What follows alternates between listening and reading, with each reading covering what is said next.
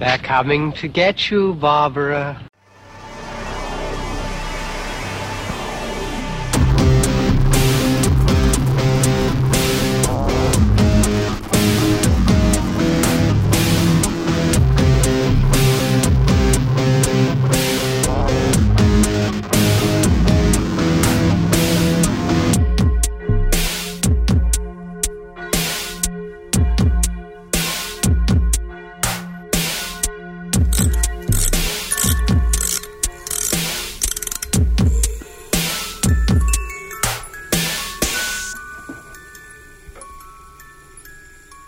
Everybody. I'm Matt, And I'm Haley.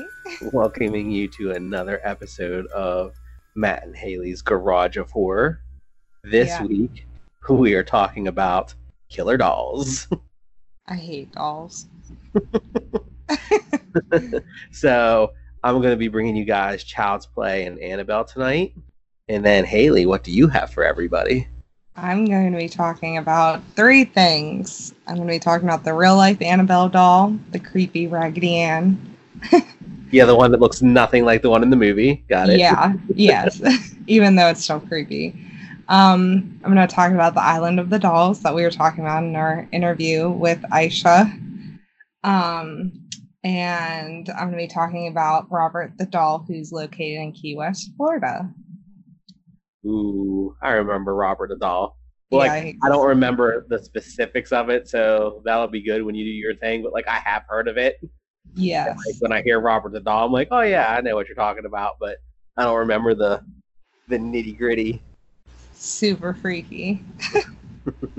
nice. Well, before we get to Child's Play and our killer doll fun, first we're going to do a little thing we like to call horror news.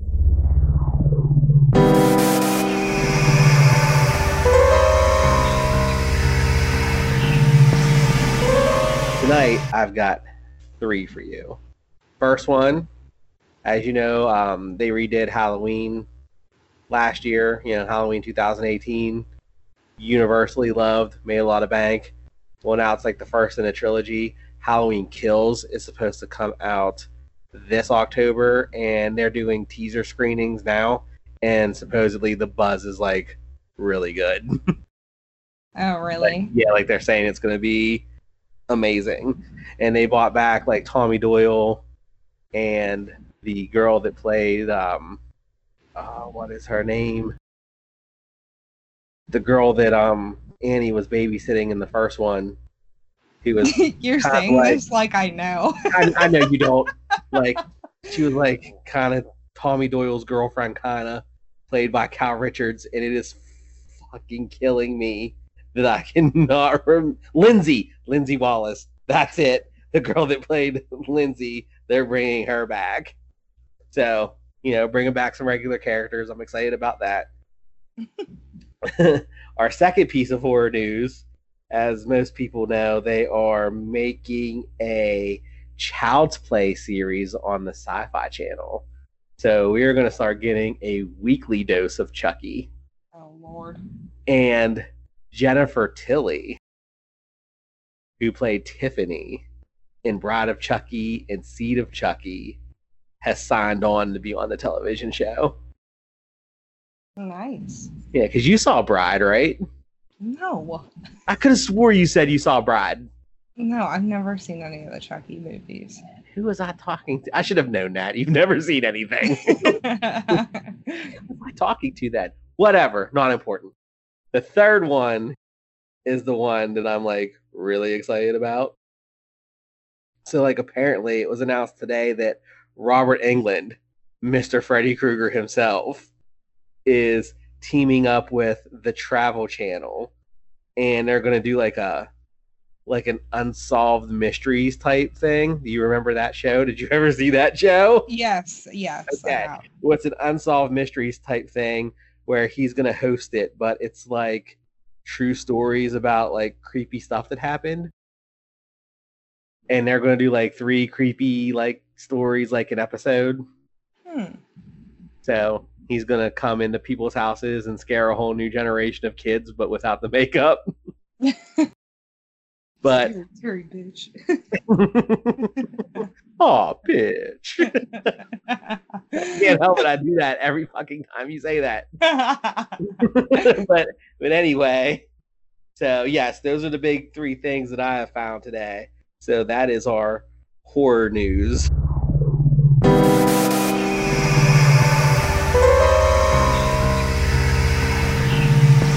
So, do you have anything that you want to add before we get into my soon to be fantastic, I'm sure, rendition of the plot of Child's Play? um, no. Oh, I mean, there is kind of one thing.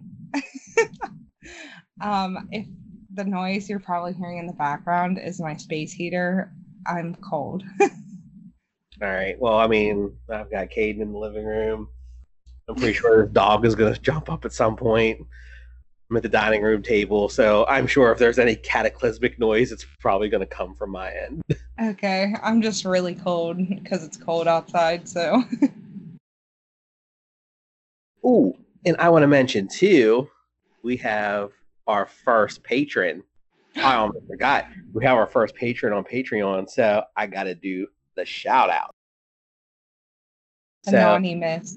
yeah, so super shout out to Tracy or at Anonymous on twitter.com. She became our first patron as of this morning. We are really excited about it. hey, thanks, Tracy. You're the best. right? And she even sent me a message. I just read it a little bit ago. She was like, "I'm so ha- basically like you know I'm so happy to be your first you know patron, and maybe other people will start being patrons now because you know it really only takes one to get you started." Aww. So, yeah. That was so sweet of her. I know, right? She is I- awesome. Yeah, she is awesome. So yeah, so that that's big news there. We have our first patron. And then people that are listening to this podcast, if you don't have Twitter, you need to get Twitter. and if you're on Twitter, you need to be following us at HM Horror Garage because I am having awesome Twitter content like every day. Like, you know, we have like hashtags for movies every day. Like today was hashtag Werewolf Wednesday and we were picking what was the best werewolf movie between four, you know, werewolf movies. I think Okay. today's was was an American Werewolf in London versus The Howling versus Late Phases versus Bad Moon.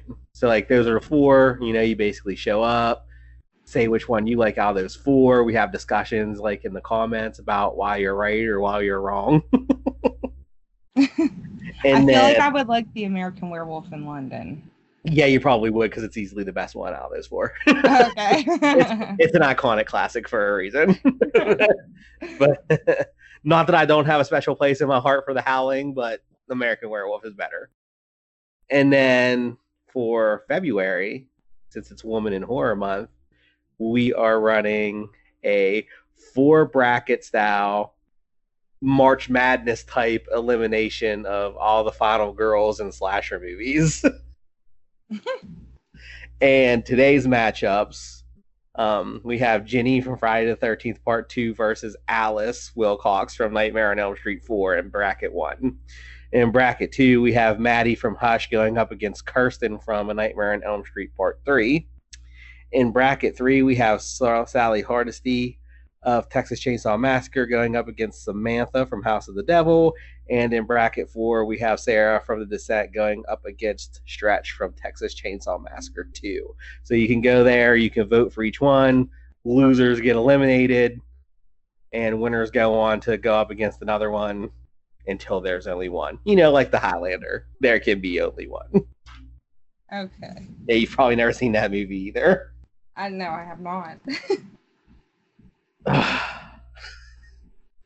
sometimes you, sometimes you really hurt me to my soul. I'm sorry. All right, so without further ado, let's get into Child's Play. Since we know you've never seen it, Correct. but you do know who Chucky is. I do know who Chucky is. Well, that's that's something at least. I know, right? okay, so for those that don't know, you know, Child's Play is basically in in the quick version, Child's Play is essentially about a killer doll that comes to life and starts trying to murderize everybody in his quest to once again become human. That is just the most. Who thinks of that? um, somebody awesome, clearly. but like, But- how do you even like get that idea? The good idea fairy, man. Like it just comes and it like bops you on the head and then it's like bam, idea. But anyway. I don't know if you still have your stuff handy, but as it is when we did do any movie, it is time for Haley to do the thing. oh shit! I don't have the thing. Hold on.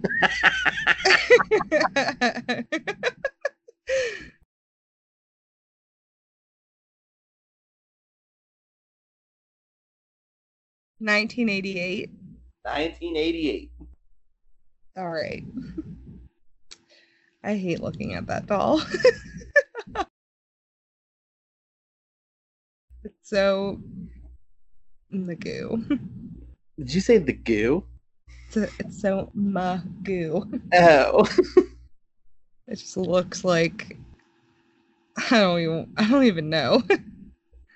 I totally Um. thought you said it's the goo. no magoo. what? Okay, all right, you ready? I'm ready. I've been Um, ready. All right. Well, we have Catherine Hicks as Karen Barkley. We have Chris Sarandon, who is Mike Norris. The Popo? Alex Vincent, who's Andy Barkley. Brad Dourif as uh, Charles Lee Ray, or as known as Chucky. Dina Manoff as Maggie Peterson. Tommy Swerdlow. It goes downtown the hard way, but go ahead. Huh? I said you were talking about chick as Maggie, and I said who goes downtown the hard way, but continue. Oh. um as okay, Tommy Swerdlow as Jack Santos. Jack Colvin as Dr. Ardmore and Neil Giuntoli. Is that how you say that? Sounds right. Probably All not though, but you know, whatever. As Eddie Caputo. Eddie.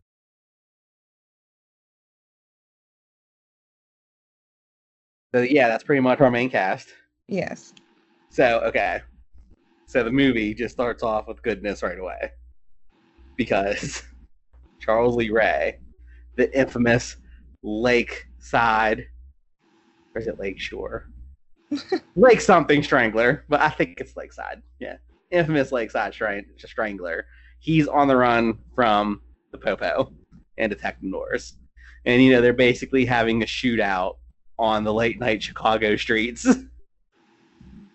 and nice. he's trying to get away and he is dressed like pretty sophisticated for a serial killer with his like long tweed style dress coat and his in his long hair but anyway It's like he's Sweeney Todd. oh dude kinda but like with way longer hair and brad Dourif, even young not as pretty as johnny depp but that's neither here nor there. Point is, he's on the run. They're having a shootout. And Charles Lee Ray gets wounded. Like he gets like shot in the leg or some shit. and like he's like trying to limp away really fast. And he looks like he's pimp limping. Like you know, like when people do a pimp walk, yes. they kind of get that dip. yes. That's what he got. Like he's like stunting. Oh my god. you know, he got shot. That's that's really messed up. And anyway, so like he's going, and there's a van waiting up ahead that has his partner Eddie Caputo in it, who's his like getaway driver. I have never heard of a serial killer having a getaway driver, but you know, we'll go with it. well, he's Italian. So That means he has to be a getaway driver. Wow. I- I'm Italian. I'm like, uh, I'm like 75% Italian. So it's not casually racist when you do it. I'm not trying to be racist. You are playing into racial stereotypes. He's Italian. He has to be a getaway driver. Do you know It's how like- many people? It's it's like the mob. Look, do you know how many people have said ta- have said made fun of me talking with my hands? Like I talk with my hands, you know this. Like I've had people say, you know how people make fun of Italians' hands? That's what my hands look like. I'm well aware, exactly. but still, not not not the point. That's not the same as you being like, well, of course he's a getaway driver. He's Italian. Uh, but like people make fun of me for my Italian hands. So what's the difference? There is no difference. That's my point. Exactly. but, but whatever. what? So he's waiting, and another Popo car rolls up. So Eddie's like, "Fuck this! I'm bouncing out." He was like me in that house. He was like, "I," ain't, he's like, "I ain't about this." And like, he's like, he drives off, and he's like, "Eddie, don't you leave me, Eddie! Oh God, no!" and I'm not lying. That's exactly how it comes out. He sounds like a little kid. Oh. So then, like, he drives off. Charles Lee Ray is all wounded. He pimp limps into the toy store. And he's stumbling around in there. And then Detective Norris comes in, you know, and he's like looking around for him. And, you know, they're play- basically playing cat and mouse through this toy store. But, like, by this point, Charles Lee Ray has been shot like three or four times. And things are not looking good for our hero. Like, he's going to die. but Okay. but not before he screams about how he's gonna get revenge on Eddie and he's gonna get revenge on Detective Norris. I mean, like how he was gonna do this when he was gonna be dead. I don't know. so okay. so by this point, he's all sweaty and stumbly, like like he needs a fix of like heroin or something. That's and- messed up. I'm just saying. I've seen it. And he comes stumbling through and stumbles into a whole display of good guy dolls. And you just see the light bulb go off in his eyes. Like, I know what I'm gonna do here. Okay. So he pulls this this good guy doll out of the box. And it turns out our old buddy Charles Lee Ray is like big time into voodoo. I, I just think this movie is so random.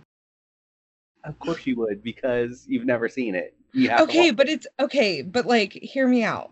So Okay. far we have we have a serial cr- killer with a getaway driver. It's not like he's robbing a bank. right now is my thought. I'm like, it's like he's not robbing a bank. Why does he need a getaway driver? Exactly. So then like that doesn't make any sense. And then like He was robbing people of their lives. I, but like it it it doesn't even make any sense. And then how do you wander in out of all places a toy store? And then like why are you into voodoo? And like why does this feel like a mix between like I don't even know. Like it like I don't Well- even know what how to even well- mix it. Well, why are you into what you're into? What do you mean? I'm not saying into anything. Um no, it's just a random like- it's know, just a just random like- thing in the movie. But you're just like, it's randomly weird that he's in the voodoo. But Yeah, like the whole thing is random. Up at, like so far, this whole thing has been like randomly put together. Like, oh, like everybody there was like writers in the room, and like each of them had their own ideas, and like it doesn't even belong all together. Like, it will all make sense later. All right, continue. Okay, so he pulls out this doll and he puts like one hand on its head and one on its chest, and then he starts going into this like voodoo chant. And he's like, a day to a Damballa. give, give me the power, I beg of you. And then thunder and lightning and clouds start showing up out, outside. And as he continues on with the chant, which, by the way, if you think shit's random now, watch the movie.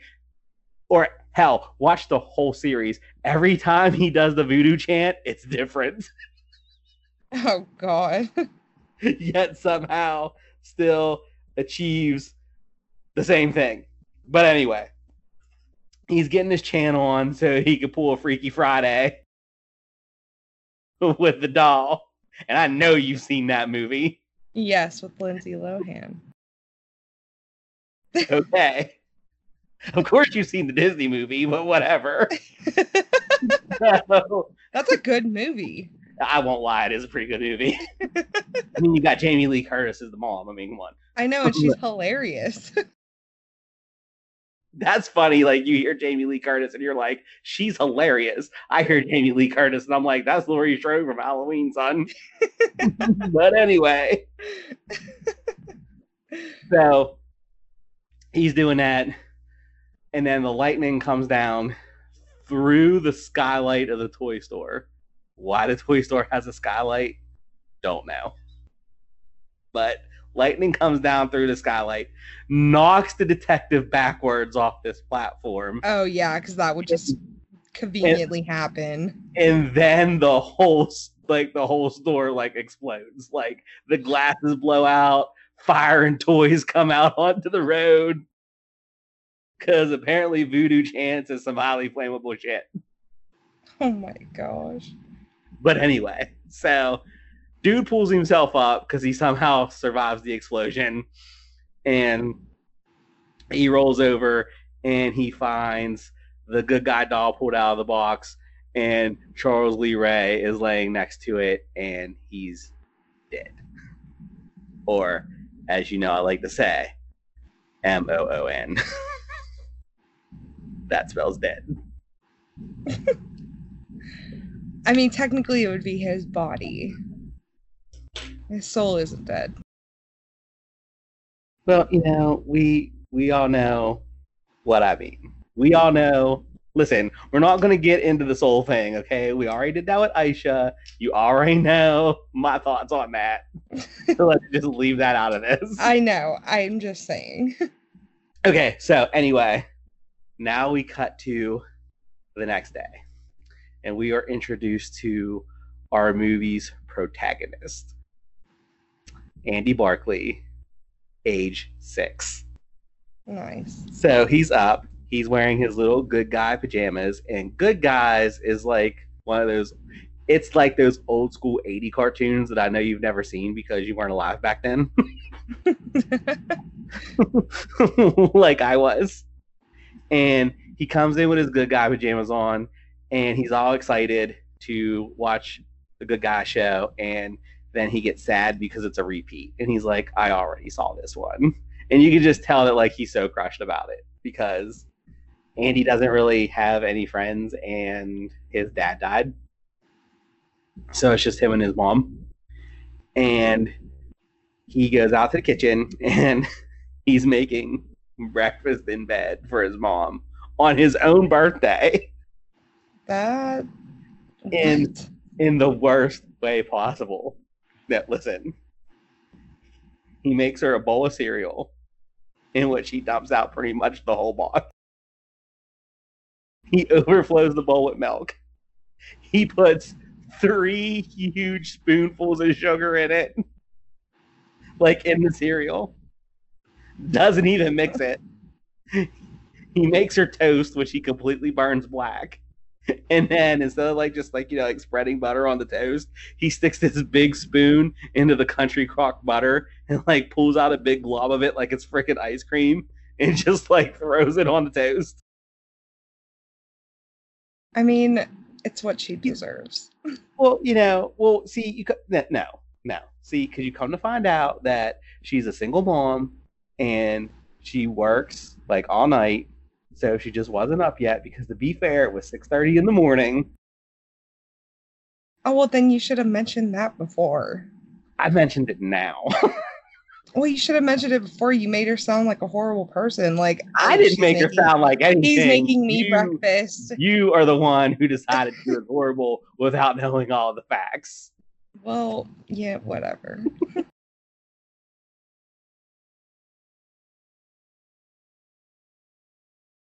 I'm just saying.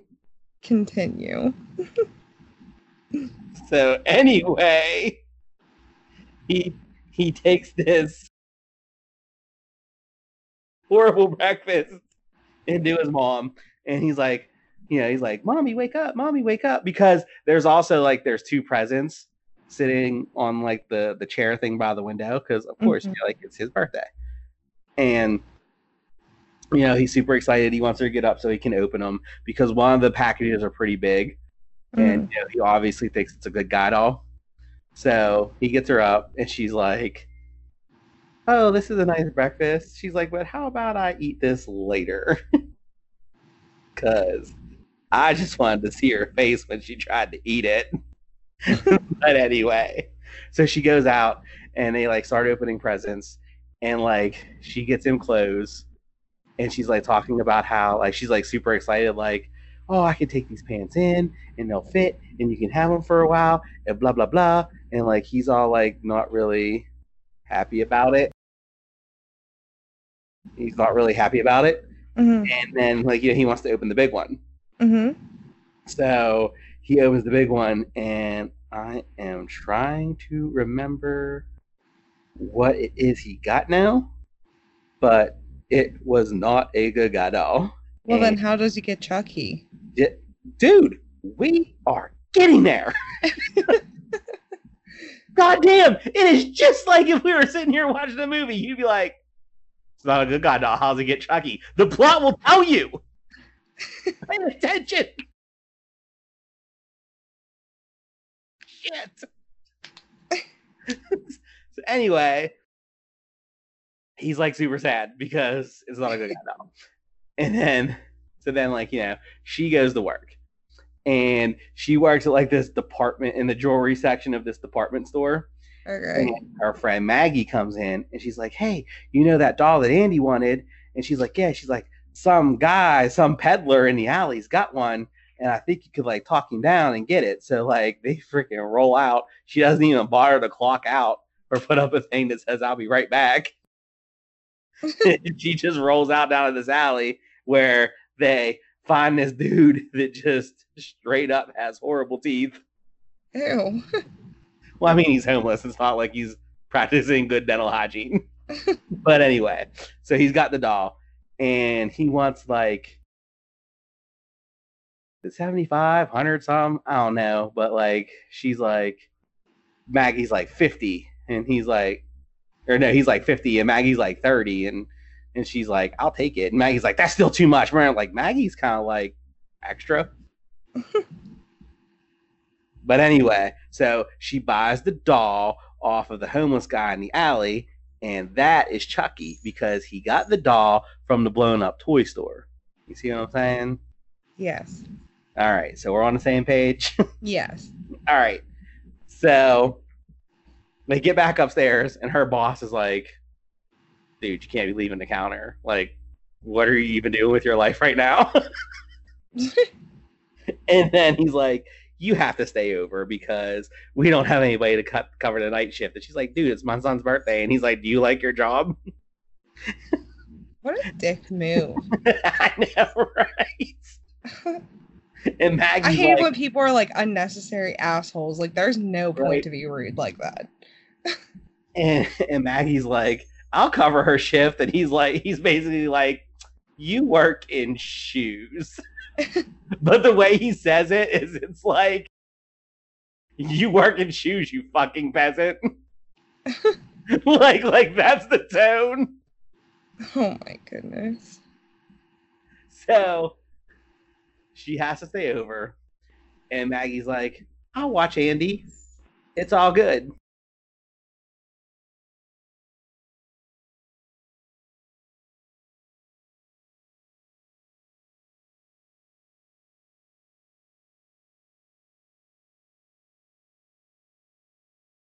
And so she goes home and she's got the doll and like she basically wrapped it in like three of the old school paper brown garbage ba- uh, garbage paper brown grocery bags. Mm-hmm.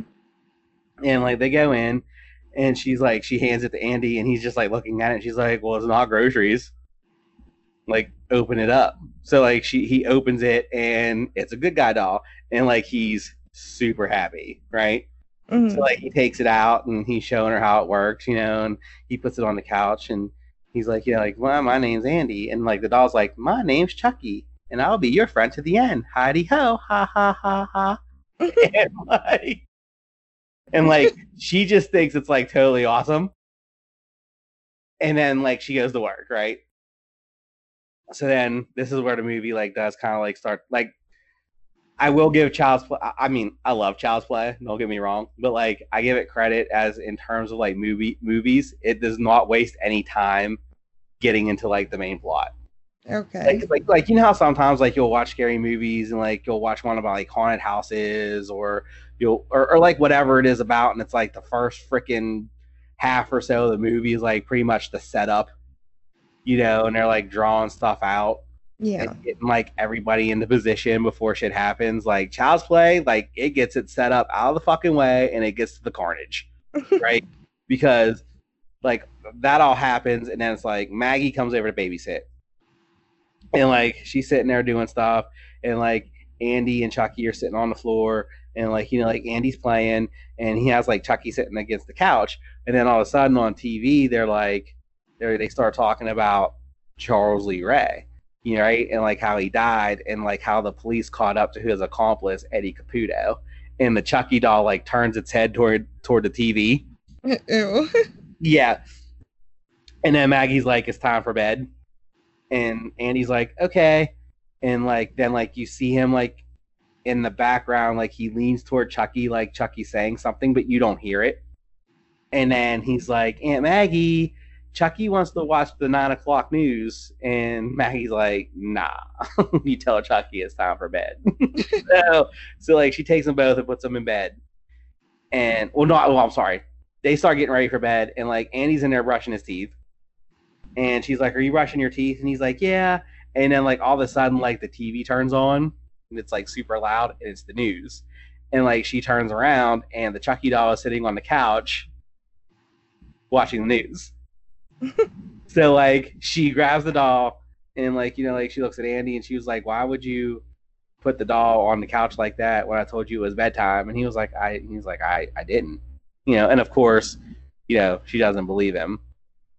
And Chucky really wants to watch the nine o'clock news. Okay, like he wants to find out what's up with Eddie Caputo.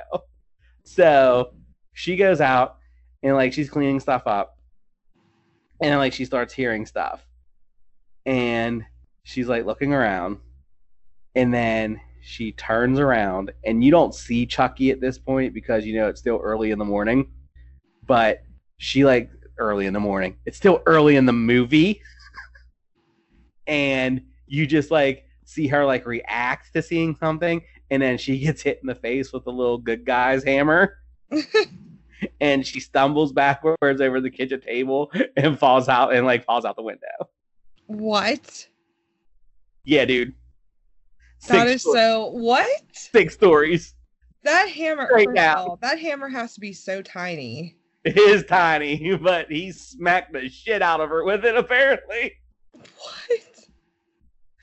That and she just falls all the way down, lands on a car, explodes out the windows. She's dead. Nice. Yeah. Murder number one by the Chucky doll. Oh my goodness. so then we cut to um, his mom gets off work, right? Like she gets off the bus, it's all late, and she comes around the corner and sees like police and ambulance and like all this shit like outside of her apartment. So like you know she goes running through, goes running upstairs. They're like, "What? What the hell are you doing?" She's like, "I live here, bitch. Move." I mean, not really, but you know, Right. that's how I would have wrote it. but anyway, she gets in there and like she's looking for Andy because she sees all these cops and she's like, "Yo, like, where's my kid?" Well, she finds Andy and like he's in the um his bedroom with a Chucky doll talking to Detective Norris, and you know they step out and he's like, she's like, "Where's Maggie?" And he's like, um, "Maggie's dead," and she's like, "What?" like, say those words to me again, like like she's got nothing. And he's like, yeah, she fell out the window. And so, you know, they're talking about that, and then like they go out into the kitchen, and the the flour like on the counter is spilled, Mhm. and there's like little footprints like with like good guy, you know, like the bottom of the good guy shoe. You know, it says like guys. It's got like little tools and stuff, and it's like up on the counter. And you know, Norris is like, why would you know Andy be up on the up on the counter? You know, type thing. And then he wants to see, like, he goes, well, she's like, what are you implying? You know, and he's like, I'm I'm not implying anything. And he's like, besides, like, I went through your son's closet, like, none of his shoes, you know, match like those footprints, like with the stuff that's on the bottom. Right. And then Andy comes out with Chucky, and the detective notices that he has good guy pajamas on. Mhm. And he's like, "Hey, what's on your feet there?" And he's like, "Oh, they're good guy pajama sneakers." And he's like, "Can I see the bottom of them?" And like, that's pretty much like what's in the what's in the flour. And like at this point, but but but the bottom of Andy's feet are like clean. You know what I mean? Yeah. Like if it was him on the counter, like there would have been white shit like on the bottom. Mhm. And then by this time, like mom's had enough. She's like, "Get the fuck out!" like you ain't gonna come in here and accuse my son of murdering my friend. And she's like, "I want to spend time with my son, who I'm sure is upset, you know, over what happened." And she kicks everybody out. And then like just before they leave, like Andy comes out and he's like, "I know who was on the counter." And Detective Norris is like, "Who?" He's like, "It was Chucky." You know, and of course they don't believe him. But then like he like goes back in his room and like the Chucky doll's like sitting in a rocking chair and he was like, You were right. They didn't believe me. And then you see like the bottom of Chucky's feet and you see like the flour. Oh my gosh, it's like so corny. You shut your whore mouth. It is not. like of course, like it, probably had like the corny like dun, dun, like music. nope, there was no music. None at Oh, all. I'm so shocked. how about that? I'm Haley shocked. Paul? How about that? I'm shocked.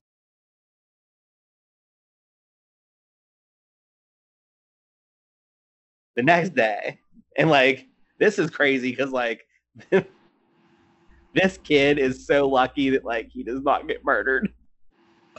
not no listen, not by just the Chucky doll. Because like the next day, like his mom takes him to school. Now keep in mind he is six years old, right? And he Yeah. rolls up to school and he's carrying his Chucky doll, right? Yeah. So, you know, she's like, I love you, have fun at school, ba ba ba. Like he starts to go in, he waits for her to leave, and then like he and Chucky bounce out. And like No. they get on the freaking L train in Chicago and like they go down to the fucking ghetto. What? like like like like abandoned houses, like nobody lives out here, like like just a six year old boy by himself. With a doll? doll. Well, it turns out that in this one abandoned house, that's where Eddie Caputo's hiding out. oh. And apparently that's where like him and you know, when Charles was alive, that was where him and Eddie hung out because I have to assume that's the only way that like, you know, Chucky would have known that. So like they go down there and like you see Chucky's hand and like he like turns on the oven and then like blows out the pilot light so that like you know the place fills with gas Mhm. and Andy notices like like okay, so Eddie Caputo hears somebody messing around and he pulls out this fucking hand cannon of a gun. Like his gun is fucking huge. and like starts going through the house.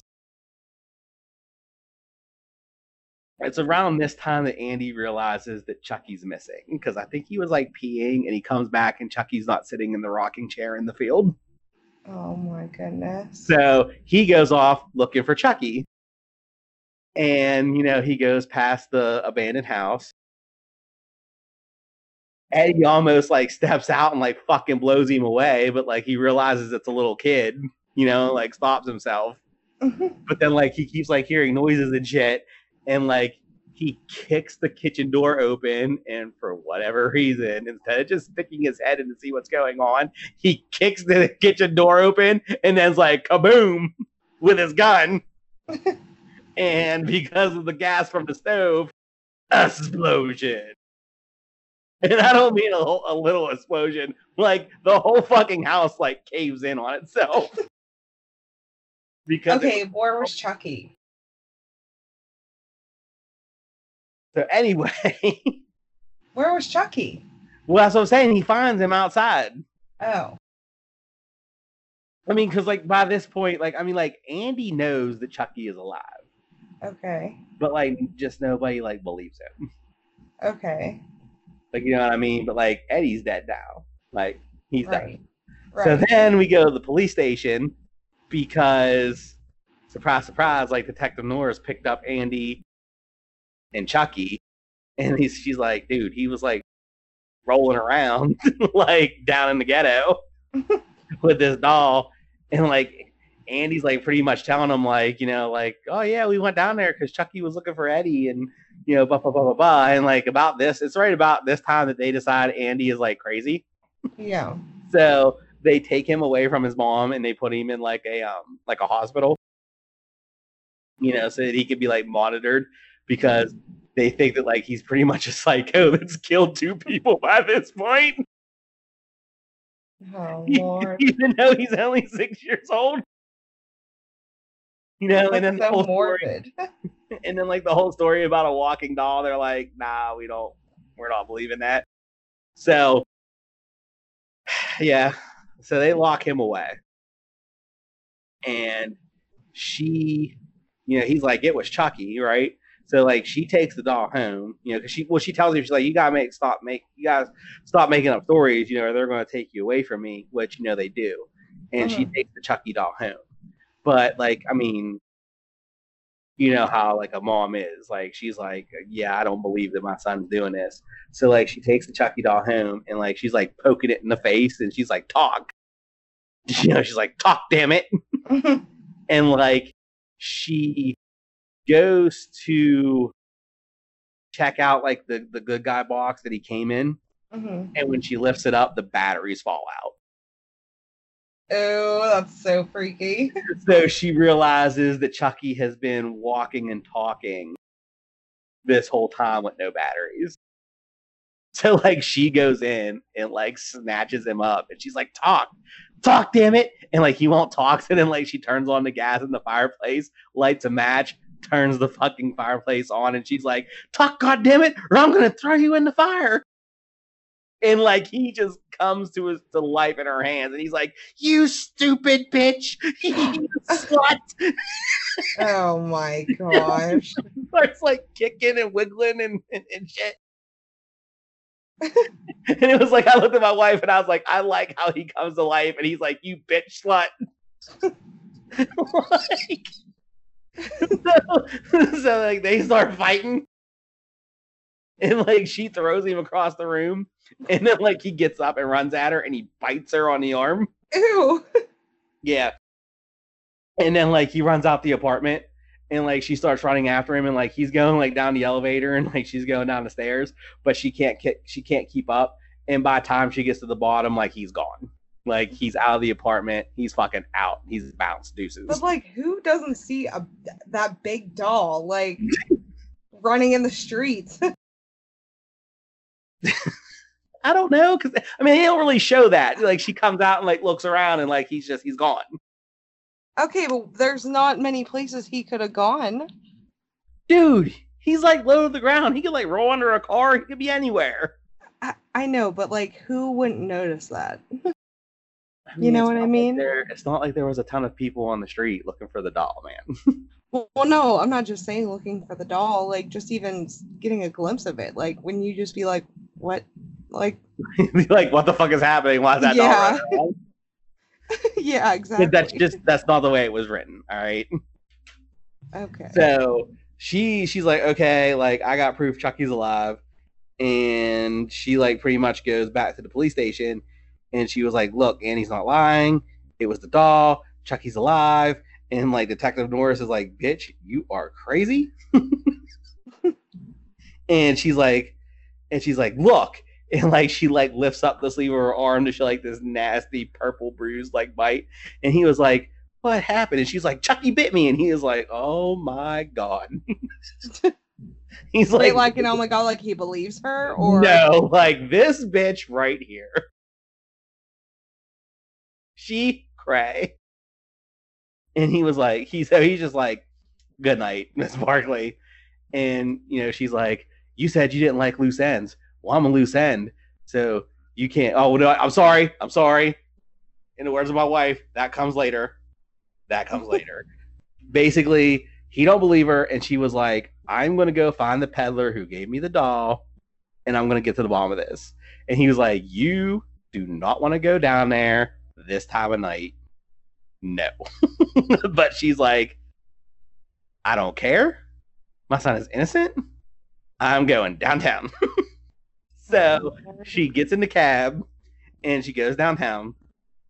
And she and then like so like we started seeing like all these shots of like her basically asking all the homeless people if like they've seen this guy and like she keeps pointing at her teeth basically saying he's got fucked up teeth. So like she finally finds him and she was like hey um she's like i'm not gonna hurt you. Like i just want to know like where you got the doll and he was like well how much do you got? Like you know like money. And like she pulls it out and like she only has like a couple ones. And she's like and he holds out and he was like this isn't enough. And she's like well it's all i got. And he's like all you got? He's like that's not all you got. And basically tries to rape her. Ew. yeah. And like he gets grabbed up and smacked up. And here's detective norris. He followed her because he knew she was going to get into some shit Oh. And so he throws the homeless dude down and he's like, answer the question, where'd you get the doll? And he's like, I got it from some burnt out toy store. And he's like, oh shit. But he's still really not like on the train yet. Because then like they go back to the station and she was like, You heard him, he got it from the toy store.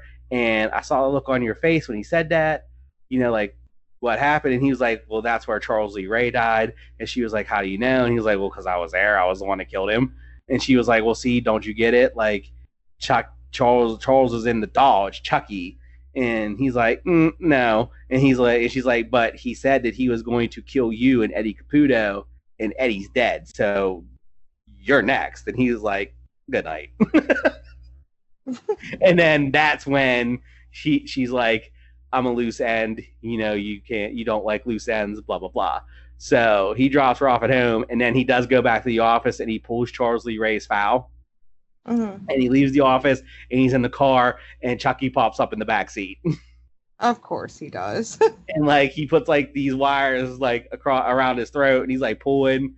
And he tries to hit the brake, but hits the gas instead. So like, there's like zooming down the fucking streets of downtown Chicago, fucking hitting everything that moves, and a lot of stuff that doesn't move. And like, he's like trying to choke him out, and like he gets a hold of the wires, and then like he starts like sticking a knife through the seat, like trying to stab him, until eventually like How? it's like a butcher knife, dude.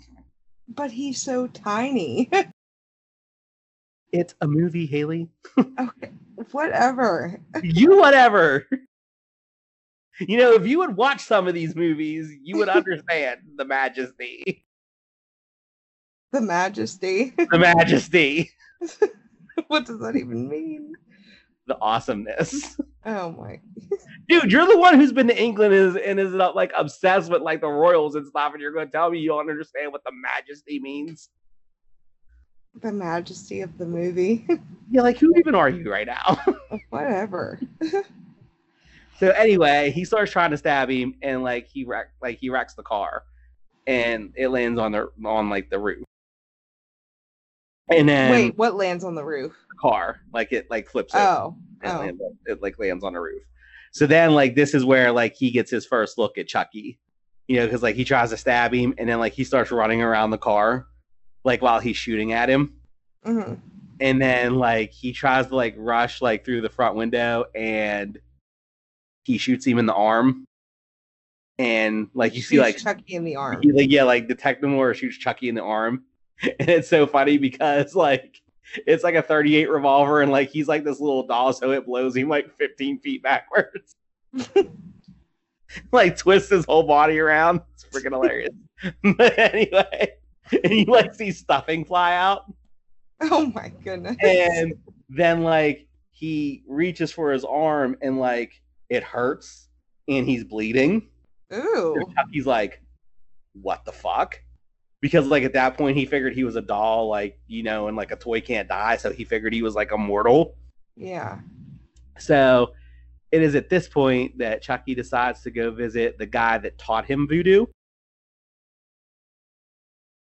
And Wait, The so the detective's still alive? yes, the detective is still alive. He did he did not get the detective. because basically once he got shot and it hurt, he was like, fuck this, I'm out. Yeah. So the detective goes back to Andy's mom and he's like, You were right, Chucky's alive, you know, blah blah blah. And they both come to the same conclusion that he is going to go to the voodoo guy. Because the voodoo guy has like a record. So Okay. now it's basically a race between the three of them to see who's going to get to the voodoo guy first. And well, Chucky gets there. and like this is the first so Chucky gets there and he's like, "What do you think?" Like you know, like because you know he put his body in like another, you know, his soul in another body, Mhm. and he was like, "Why am I bleeding? You know, why does it hurt? I didn't think anybody could hurt me." And like the dude's pretty much like, "Well, the longer you spend in that doll, the more human you become." And he's like, Ew. "You mean I'm going to be stuck like being this size forever?" And he's like, "How do I get out? Of, how do I get out of this body?" And he was like, "I'm not telling you shit because you're an abomination and you need to die." Oh my goodness. basically. So then, like Chucky pulls out this voodoo doll What?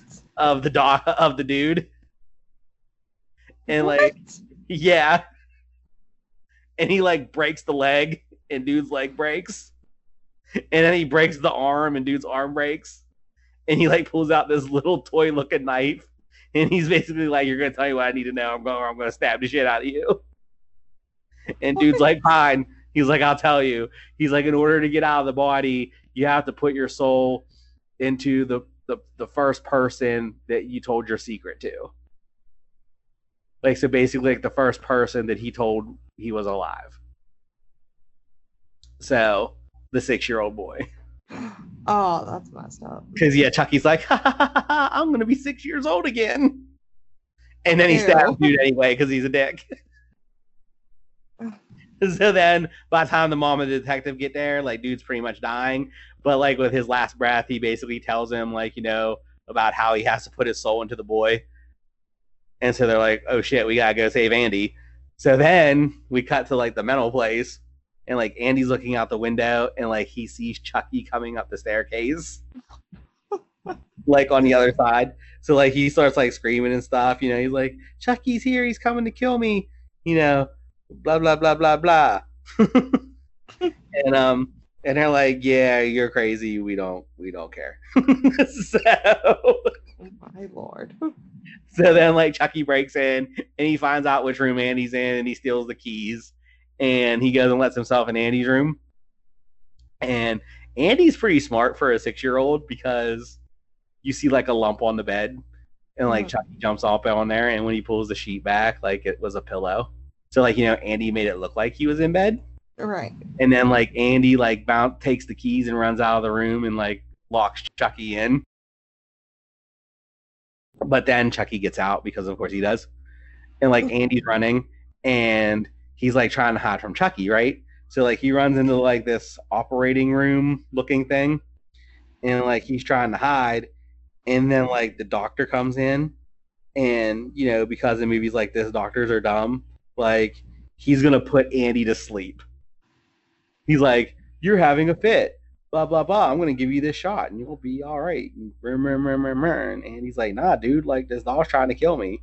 And he's like nobody's trying to kill you. But then like chucky comes out and slices the doctor's achilles. You ever notice how they have that in scary movies all the time? Like that shit hurts. Right. like you notice that? I mean, I don't see as many scary movies to notice it though. I swear, like getting the Achilles cut should be its own trope at this point. I've never really seen it. That's because you don't watch scary movies, like you just said. Right. Right. you need to broaden your horizons. I'm aware. Dude, I'm telling you, listen, that would be a great episode. What? We should pick like two horror movies that we've talked about on here that you have not seen. Actually, have you watch them, and then do another episode where we talk about those two again. but now you can like offer your insights because you've seen them. I mean, from how you're just describing it, it just makes me like not want to see it. But you need to watch it. I mean, do I need to? you need to. I mean, do I need to? you need to. but anyway, so anyway, Achilles cut on a doctor, makes him fall to the floor, and then Chucky puts like the electroshock therapy thing on dude's head and basically cranks it all the way up and like fries him. That's so messed up. And so Andy bounces out. And by the time the cops get like by the time the detective and the mom get there, like basically they're told that Andy has escaped and now they've blamed the death of the doctor on him. So now if you're keeping track in the movie, this six year old has a three person body count. Wait, the doctor? yeah, the doctor. He's the one that just got electrocuted. Oh yeah, yeah, yeah. That's right. That's right. Yeah. So like they blame Andy for that too. So like now like it's basically like everyone saying this six year old is straight up iced three people. and the mom asks like one of the other like little kids that are there if like she's seen Andy and or, or Chucky. And like the girl's like basically said that like, you know, she's seen both.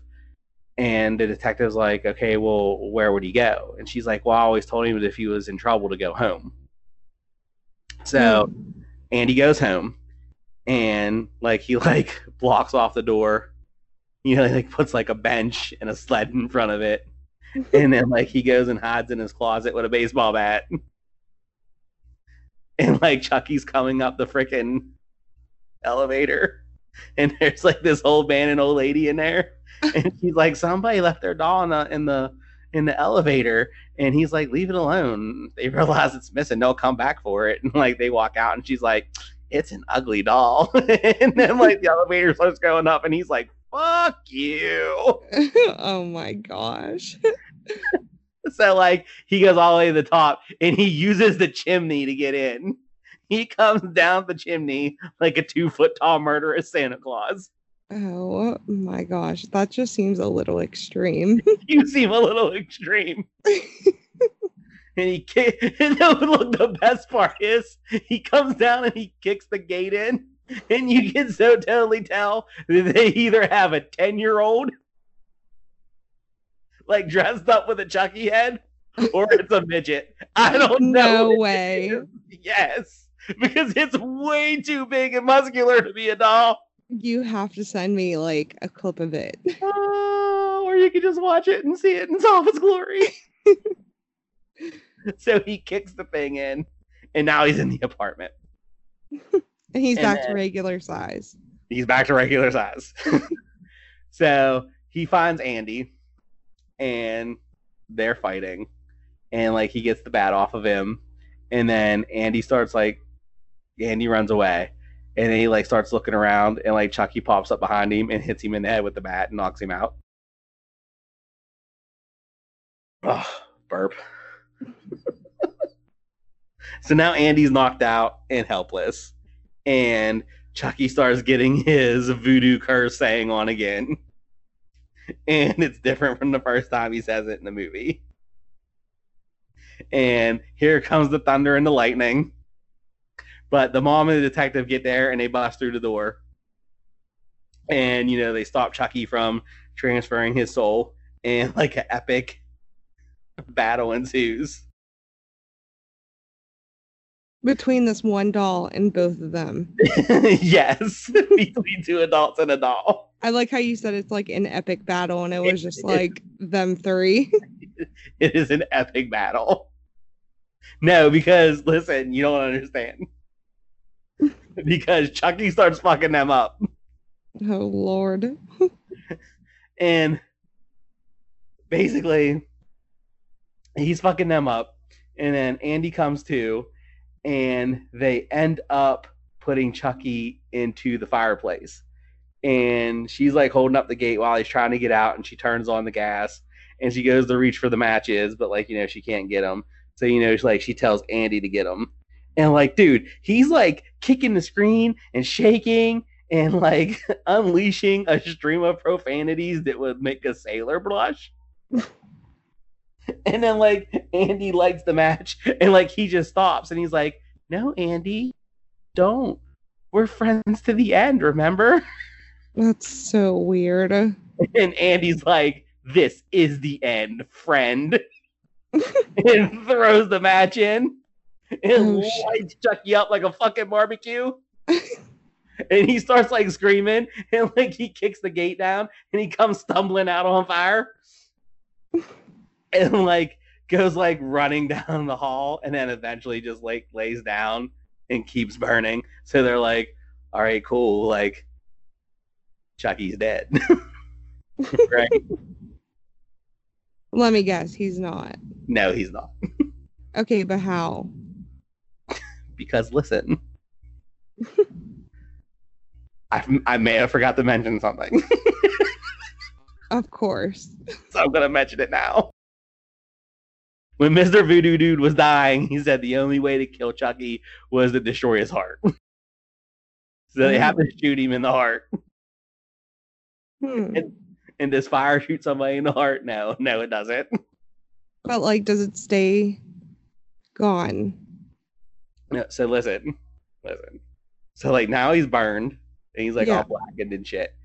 And he gets up and he starts coming for him again. And the mom grabs the gun and like she shoots off his arm. She shoots off his leg. And like she shoots off his head. Oh my gosh. But she doesn't shoot him in the heart. So like now he's like laying in the hallway. He's missing an arm. He's missing a leg. He's missing a head. And they go into the bedroom to find Detective Norris because like he was knocked out. And his partner comes in and he's like, What the fuck is going on in here? And like dude's like, The doll's alive. It's out in the hallway. Don't fucking touch it. so what does dude do? Touch it. He goes out in the hallway.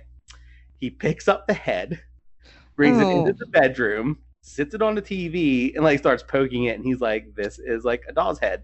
This thing is not alive. What the hell are you talking about?" Well, then the vent behind him pops open, and Chucky's like half mangled body comes out and grabs him by the throat, Oh, of And, like, and he got and it's like choking him. And then like the Chucky head on the TV's like, "Choke him, kill him, kill him." okay, but like, how can he grab him by the throat if he has really tiny hands? because they're made of like metal. like I don't know what you want me to tell you. Okay, just- like he grabs him by the windpipe. Are you are you happy now? oh, okay. Well, yeah, that makes more sense. Whatever. so he grabs him. The the Chucky has like kill him, shoot him, you know, like choke him, you know, thing. And like the head gets knocked across the room, and then like they're like he's like trying to get it off, and the detective gets it off and throws the body across the room, and like it gets up and starts trying to come after him again, and Detective Norris like shoots it in the heart, and like it flies like ten feet backwards, and blood like goes everywhere. So like now so how did like, they? How did they make the other Chuckies? I will get to that.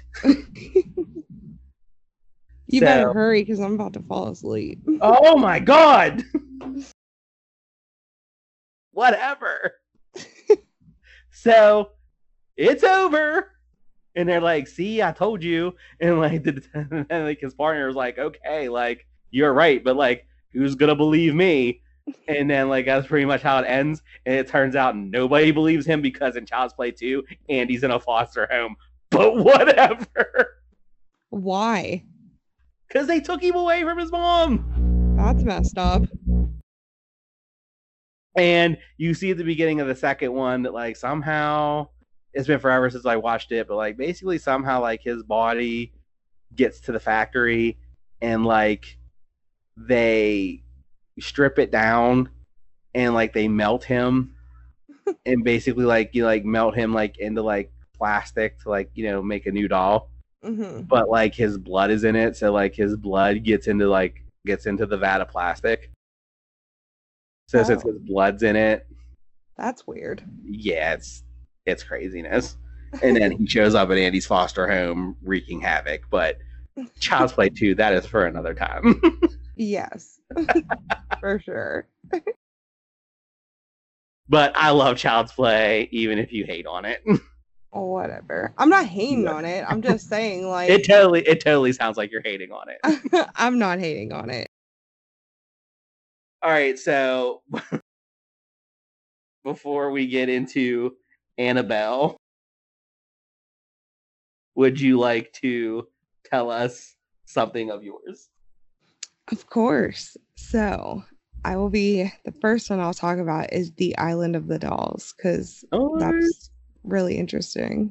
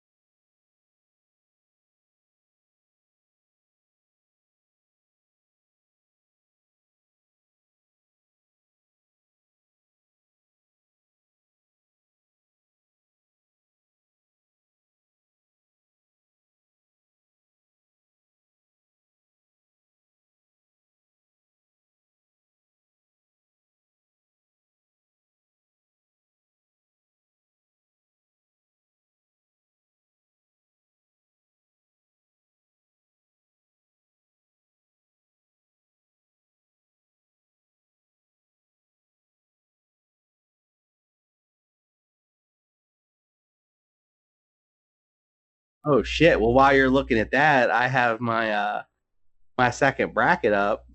You know, of the final girls, and bracket two's first matchup is between Maddie from Hush and Kirsten from A Nightmare on Elm Street Part Three. And the last time I looked, Kirsten was up like hundred percent to zero with two votes, and now with five votes in, it is 60-40 Kirsten. So it looks like Maddie's making a little bit of a comeback, y'all. All right, I got it working. All right, good shit. Okay. So I can't I can't pronounce the canals. Okay. but, yeah. Well, if they're it's in Mexico. So I just I can't. I don't and I don't want to butcher a name. So um And if we were in the same room, I'd be able to like read them for you, but we're not. Well, I'm sorry about that. so anyways, I'm gonna say Island of the Dolls.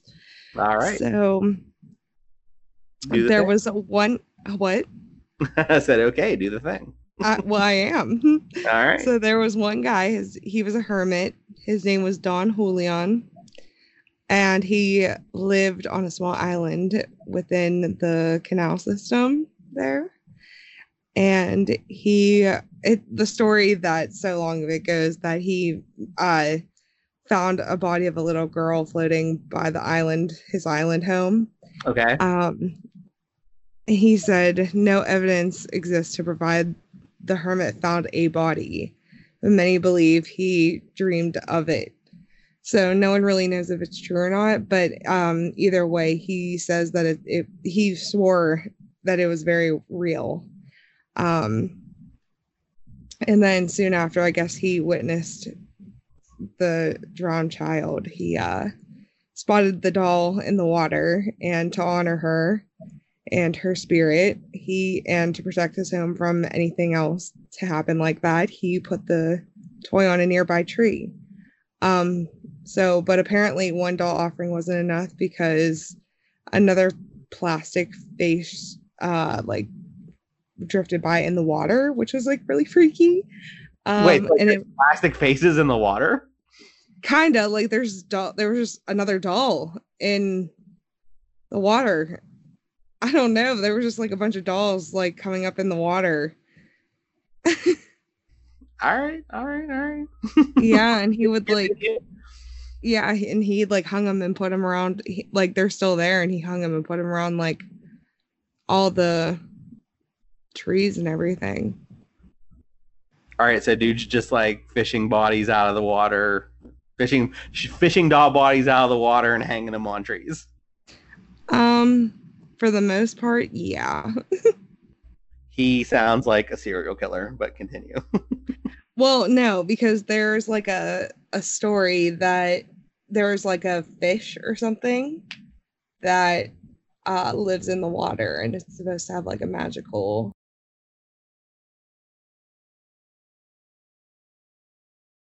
All right, I believe you. Go ahead.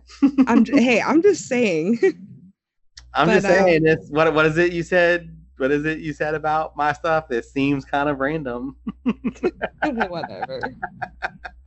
Anyways, um, the site is actually funny because it's only available by boat. Okay. Um, so I don't know how a little girl could have drowned there if it's only accessible by boat, unless someone was, you know.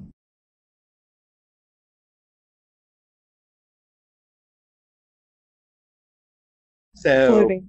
people are like purposely getting on boats to go out here to throw dolls in the water. I don't know. Maybe they just came up in the water. I don't know. I don't think dolls just show up in the water. Like somebody had a bone there yet. Well, uh, people apparently who visit the island um, claim that the dolls whisper to them. And visitors are often encouraged to leave a doll offering while they're there. That's messed up. I'm sure dude don't just want dolls in his water all the time.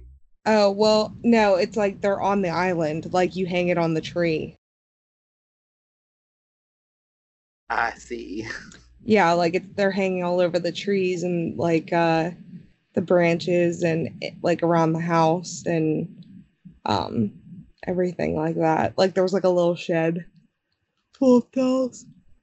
So it's like the Texas Chainsaw Massacre of dolls. Uh I guess I never seen that movie either, so Oh my god. Okay, anyway, continue. So so why why are the dolls like supposedly whispering? Like I don't know. it doesn't say. this is not very good research. they're just they're haunted. Okay, so, like, spirit of the like- water. So like people are like purposely bringing haunted dolls to this island. No, they're not. No, it's the spirit of the water. Okay, but if they're bringing the dolls to the island and they're not really putting them in the water anymore, they're just hanging them on the trees. How's the spirit of the water getting in the dolls? I don't know. How did the girl end up in the river? Well, I'm guessing she probably fell in. I mean, I know that's crazy, but I'm guessing that's probably what happened. But what if it wasn't what happened? Then somebody pushed her in. There's really only two options. I mean, that would be pretty messed up if someone put her in. Well, messed up stuff happens all the time. Well, that shouldn't happen all the time. it definitely should not. We are in agreement. all right, so you done? Okay, so we got all the dolls. Yes. What? Okay, so then you got Robert the doll and the real Annabelle doll. Yes. So, do you want to do the real Annabelle Annabelle doll and then I do Annabelle, or do you want me to do Annabelle and then you do the Annabelle doll and the Robert doll? Um, I think I'll do. I'll. I think I'll do the real Annabelle doll first, since it's the original story. So we can compare. Yes. Makes sense. Okay. I might have to look this up on my phone. So you still having internet issues? I am having internet issues and I don't know why. It doesn't like you. For some weird reason. It's like this bitch don't like child's play. So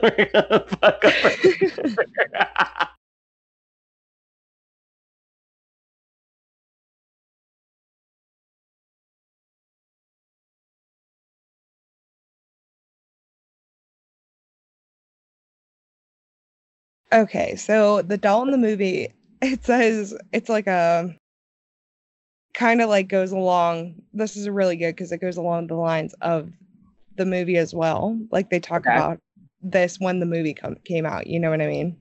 Yes. Okay, so it says the doll in the movie is a frightening looking porcelain doll in a child's image um, with long hair, and the real Annabelle, the one in like the actual museum, um, is a classic Raggedy Ann doll with red yarn hair. I was gonna say a raggedy ass looking bitch. um, but yeah, so she's really creepy looking, like even in the old pictures. Uh, but it says that they it, they claim that she's inhabited by an inhuman spirit, and there's a warning on the glass not to touch it. So just like in the Conjuring movie. I guess so. Well, I mean, you've seen the Conjuring, right? Yeah, but but it's been a long time since I've seen it. Yeah, basically they have her like in a glass container and it says like do not open it's like like basically like warning, do not open the door for like Oh yeah, yeah, yeah, yeah, yeah. That's right. That's right. Um, so it says one museum goer who ignored the warnings and taunted the doll died in a motorcycle crash shortly after being told to leave the museum. Well shit. uh, it says the movie is the is a prequel to The Conjuring based on uh, the real life case involving the doll. Um,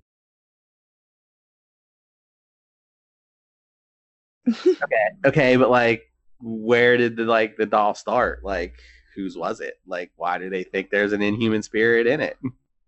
um, my hey Siri.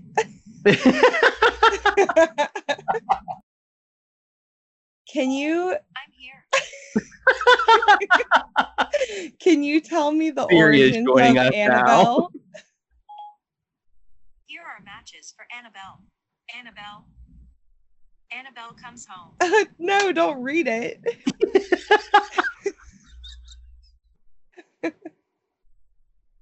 well, now we have audio of you arguing with Siri.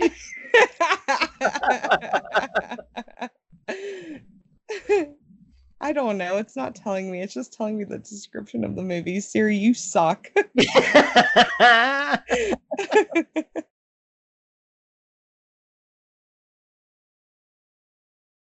I cannot with you right now.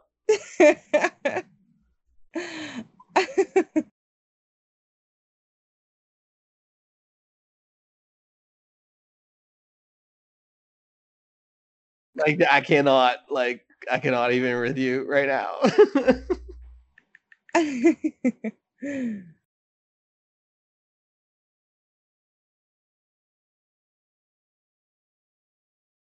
Annabelle. Just how real is the true story of the haunted doll behind the horror franchise? I don't know because and Lorraine Warren made her up. So like it could be all fake.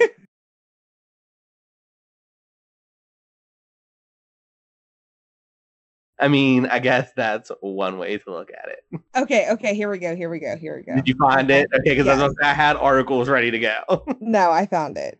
So it says that um, a student nurse was given the doll in 1968. They say the doll behaved strangely and that the that a psychic medium told the student that the doll was inhabited by a spirit of a dead girl named Annabelle. They say that the student and her roommate tried to accept and nurture the the spirit obsessed doll, but the doll reportedly exhibited malicious and frightening behavior. It was at this point that the Warrens say they were first con- they were first contacted and that they removed the doll from to, or they removed the doll to their museum after pronouncing it demonically possessed. The doll is kept in a glass box at the Warrens Occult Museum in Monroe, Connecticut.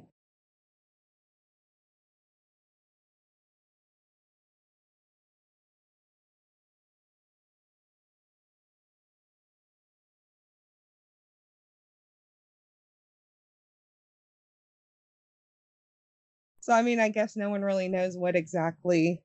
All right. Well, I'll, I will share with you what I've got. Okay, okay. So it's pretty much like you said with the nurses, right. you know, and like how it's like a, a, a Raggedy Ann type doll. And Let's see. Okay, so according to the famed demonologist couple, the doll is responsible for two near-death experiences, one fatal accident, and a string of demonic activities spanning almost 30 years. Oh my goodness. And it says the first can be allegedly be traced back to 1968 when Annabelle was brand new. The story was told to the Warrens by two young women and was retold for years after by the Warrens.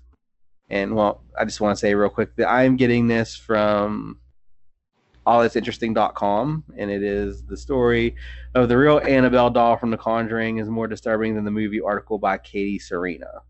So, you know, just giving a citation there, you know, since I'm basically reading it. Huh. But um, okay, it says as the story goes, the Annabelle doll had been a gift to a young nurse named Donna or Deidre, depending on the source, from her mother for her 28th birthday. Donna, apparently thrilled with the gift, brought it back to her apartment that she shared with another young nurse named Angie. At first, the doll was an adorable accessory sitting on a sofa in the living room and greeting visitors with her colorful, colorful facade. But before long, the two women began to notice that Annabelle seemed to move about the room of her own accord. Donna- Donna would leave her on the living room sofa before leaving for work, only to come home in the afternoon and find her in the bedroom with the door shut. Ooh. The roommate would also often find notes left throughout the home reading "Help me." According to the women, the notes were written on parchment ah, were written on parchment paper, which the girls did not keep in the home. Furthermore, Angie's boyfriend, known only as Lou, was in the apartment one afternoon while Donna was out, and heard rustling in her room as if as if someone had broken in. Upon inspection, he found no sign of forced entry, but found the Annabelle Annabelle doll lying face down on the ground. Suddenly, he felt searing pain on his chest and looked down to find bloody claw marks running across it. Two days later, they had vanished without a trace. Following Lou's traumatic experience, the women invited a medium over to help solve their seemingly spiritual problem. The medium held a seance and told the women that the doll was inhabited by the spirit of a deceased child named Annabelle, whose body had been found years earlier on the site where their bu- apartment building had been built. The medium claimed that the spirit was benevolent and simply wanted to be loved and cared for. The two young nurses reportedly felt bad for the spirit and consented to allow her to take up permanent residence in the doll. You dumb bitches. That's like really sad though. It is, but like you can't you don't invite you don't invite spirits or stuff to take up residence anywhere. I know, but it's a little girl. I know, I get that, but it's like I don't know. Maybe it's just because like I've seen so many of these movies. It's like like you know, like vampires, like evil evil shit always has to be invited in. Like you know what I mean? Yes. So it's like if it's allowing to take up if it's asking for permission to take up like that would just that would just set my alarms off. I'm just saying. I mean, yeah, but it's a little girl and I kind of feel really bad. Yeah. But it says as far as far as the Warrens were concerned, that was where the young nurse's troubles started. The Warrens believed that there was actually a demonic force in search of a human host within Annabelle and not a benevolent force. It says the Warren said spirits do not possess inanimate objects like houses or toys, they possess people. An inhuman spirit can attach itself to a place or object, and this is what occurred in the Annabelle case. The spirit manipulated the doll and created the illusion of it being al- alive in order to get recognition. Truly, the spirit was not looking to stay attached to the doll, it was looking to possess a human host. Ew. And it says, Be that as it may, the young nurses were yet unaware of the purported demon's intentions.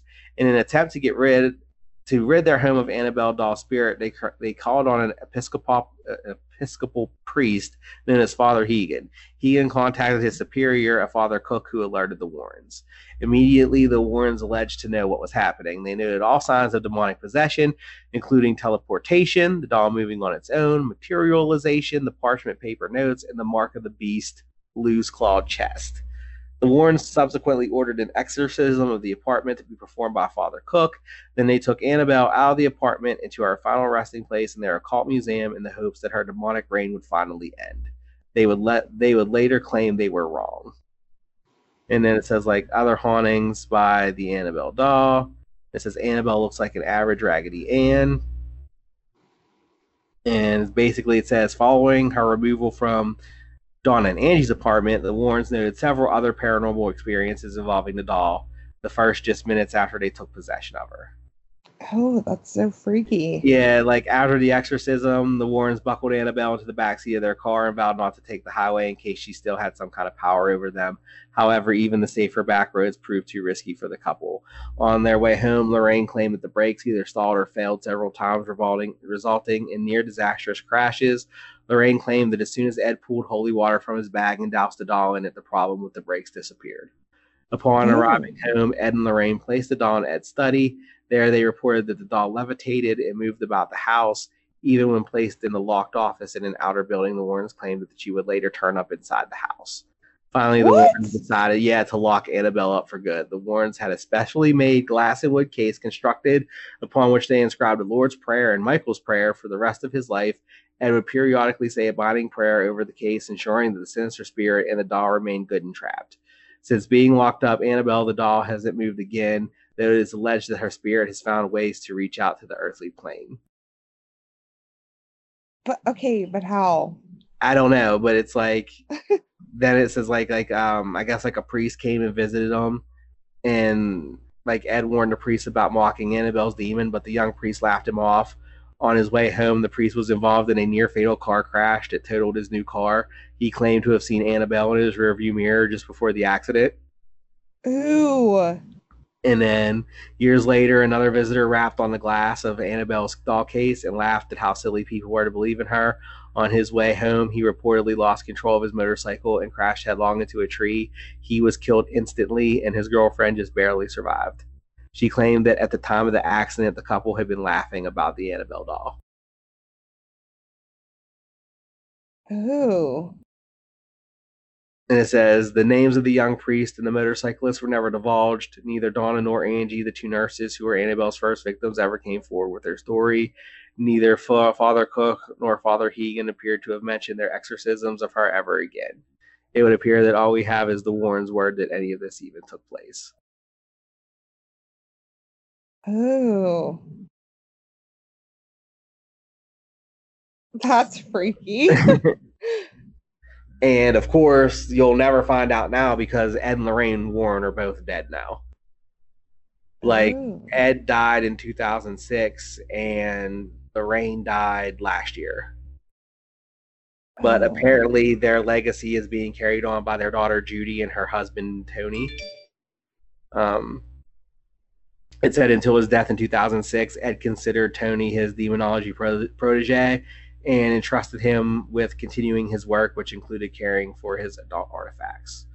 These artifacts include the Annabelle doll and her protective case, a task that Tony doesn't take lightly, echoing the warnings of his predecessors. Tony cautions visitors to the Warrens and Himmelcott Museum of Annabelle's powers. And it said, Is it dangerous? He said, Yes, it is the most dangerous object in this museum. Oh.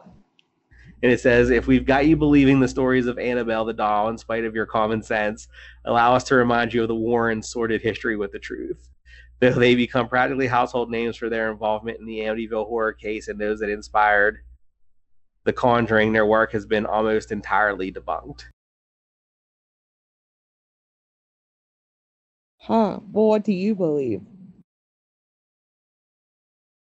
Mm, I don't know. You know what? I think I might look at it the same way, like it says here at the end of the article. It um says to those who still doubt Annabelle's power, Tony Spera leaves a nugget of wisdom that is hard to argue with. He says in his demonic defense, he likens disturbing Annabelle to playing Russian roulette. There might be one bullet in the chamber. Do you pull the trigger or do you just put the gun down and leave the risk alone? Yeah, screw that. I'm leaving the risk alone. Yeah, so it says in short, Annabelle and her supposed possession might simply be the work of some highly imaginative imaginative storytelling, but do you really want to risk it? So I mean, like, I don't know if it's as bad as all that, but like, I probably wouldn't mess with it. like, like yeah. just in case. Well, how do okay, how does that compare to the movie then? Well, in the movie, a lot of it is, you know, pretty much the same. I mean, like they don't cover they don't cover the stuff with Lou. Um, and like and like and if you remember, like at the beginning of The Conjuring, they are talking to the two nurses and they take the Annabelle doll. Mm. But all right, so getting into the movie. Like this okay, so like the movie basically takes place before the stuff with the nurses Okay. and attempts to explain how the demonic entity got into Annabelle in the first place, Okay. which basically creates a huge like plot hole. Because like okay, so like cuz like in the first movie, like when the first movie starts, we're introduced to this couple, right? Like the guy is studying, you know, he's in medical school, he's studying to be a doctor and like his wife is is pregnant. And this takes place like it's like 19 I'm trying to remember. Okay, like I would. Okay, it has to take place before. See, so this is another plot thing too, because like this would have to take place before the nurses get it, because it says the nurses have it in 1968, and then you know like the Warrens take it from the nurses, Mhm. but in this movie it t- this movie takes place in the late 1960s because like she's actually watching a news report on TV while like the wife is like watching a news report on TV um, while she's like sewing and like they're talking about like Charles Manson and the Manson family. And that was like like how they got arrested. Oh, okay. and like like that was like 68 69 so like that has to be before it got to the nurses. But okay but but basically like the okay like we're introduced to this couple. I can't remember the husband's name but i know the wife's name is uh is mia okay. and she's pregnant and they are talking to this couple in church that they live next door to and like they're like really excited at that like you know that they're having a baby and basically like it's because um they had a little girl but like she grew up and then like she ran off and like joined like a satanic cult like like a, a manson family type thing Of course she did. and um, so that night, like you know, like they're all you know in bed, like in their houses, and you see like through the bedroom window next door, the wife wakes up and she gets her husband up. You know, she's like, I heard something, and like he goes to leave the bedroom, and like you just see like blood splatter like on the the wall, and like yeah, they got attacked. And it was like it was by her their satanic daughter and like her boyfriend, right? So the Mia hears like a scream and like she wakes her husband up and they go downstairs and she's like, I think something's wrong, like something's wrong next door. And instead of calling the police, he's like, Okay, well I'm gonna go over and check it out. Of Like course. he goes over and goes in, he comes out like he's covered in blood. He's like, Call the police now, right? So he goes in, back in, she goes in the house to call and like, you know, calls the police, and then the girl the woman is like in her house and oh so like before this happened like the wife collects porcelain dolls and the husband brings a box home and she takes the doll out and it's it's the annabelle doll. Okay. okay? And she's like oh you found it. Like i've been looking for this forever right? And like there was nothing going on with it nothing crazy. You know she put it in what was was going to be like the baby's nursery and like it was fine Mhm. so like that night, like that goes down, and like she's calling the police, and like she hears this voice behind her, and it's like, "I like your doll," and like she turns around, and it's like the crazy bitch from next door, and she has the Annabelle doll, right? Ooh. And her boyfriend comes out, and uh, Mia tries to run, and he stabs her like in the side of the stomach. Oh shit. Yeah. And then like the husband comes home and he like starts beating the shit out of dude. And then chick comes in and jumps on top of him, so like he starts like fighting her. And then the dude like hits him in the head with like a candlestick maker or a poker or something. I can't remember, but like he hits him in the head and like knocks him out and like he starts to beat on him. And then the woman hurries up and like runs into another room because the cops come up the stairs and like they blow dude away, like bat bat bat, like you're done, son. like and they kill him and then they open the door to the what's going to be the baby's room, and like the satanic chick is like dead. She like slit her like own throat or shit, Ew. and like she drew this symbol on the wall in her blood, and like her blood like drops on Annabelle's face and like runs down into its eye socket Ew. okay so like they heavily imply that like by her drawing the the sigil and then like the blood going into like the eye that that is how the demonic entity gets inside the doll like Okay. this chick that was in a satanic cult they summoned something and it went into the doll Hmm. because after that, like freaky stuff starts happening. Like the doll starts moving by itself. Um, the house catches on fire. Like like all kinds of weird shit. Right. And and like finally, like the woman's like, I do not want to like stay in his house anymore. I don't want this doll anymore. You know, and he's like, the husband's like, I'll get rid of it. And like he takes it and like puts it in the garbage. And he's like, Well, I'm about to graduate from school and I'm making like some connections and it's looking like I might be able to like go practice medicine in Pasadena. You know, right? Mm-hmm. So he's like, so we can move Right. and so like you don't have to like you don't have to stay here like you don't have to be here. Because like because like the house catches on fire and like she like while he's at work and like she's trying to get out and like she trips and then like she falls on her belly. So like she was already on bed rest from getting stabbed in the stomach. So then like she falls on her stomach and i'm like oh my god like she's gonna lose this baby right? Right. but like the neighbors come in and they pour out of the house and like he finds out what's going on and he rushes to the hospital and like they delivered the baby. And like she's like she's fine and i think like her name's leah or something like that but so like you know that happens and then like they cut to later and like they live in pasadena now Okay. right? And they're unpacking the house. And you know, like they talk to their priest at church and like all this stuff, and they're unpacking the new house. And she reaches into the last box and pulls out, and it's the Annabelle doll. and like she's like, and like he, the husband comes in and he's like, "What the fuck is that doing here? I threw that away." and he's like, "Give it to me. I'll get rid of it." And she's like, "No, it's fine. Like, what did the father say about like facing our fears or something like that?" So like, she decides to keep it. She's dumb. Yeah, she's dumb as shit. so she puts it up in the thing, and then of course, like creepy shit starts happen happening. Like she starts seeing like the demonic woman that like killed herself. Like she starts seeing her in the apartment, Oh. both as a grown up and as a little girl. Oh. And like shit starts knocking over, and you're like just like all kinds of like you know weird creepy shit Mm. starts happening.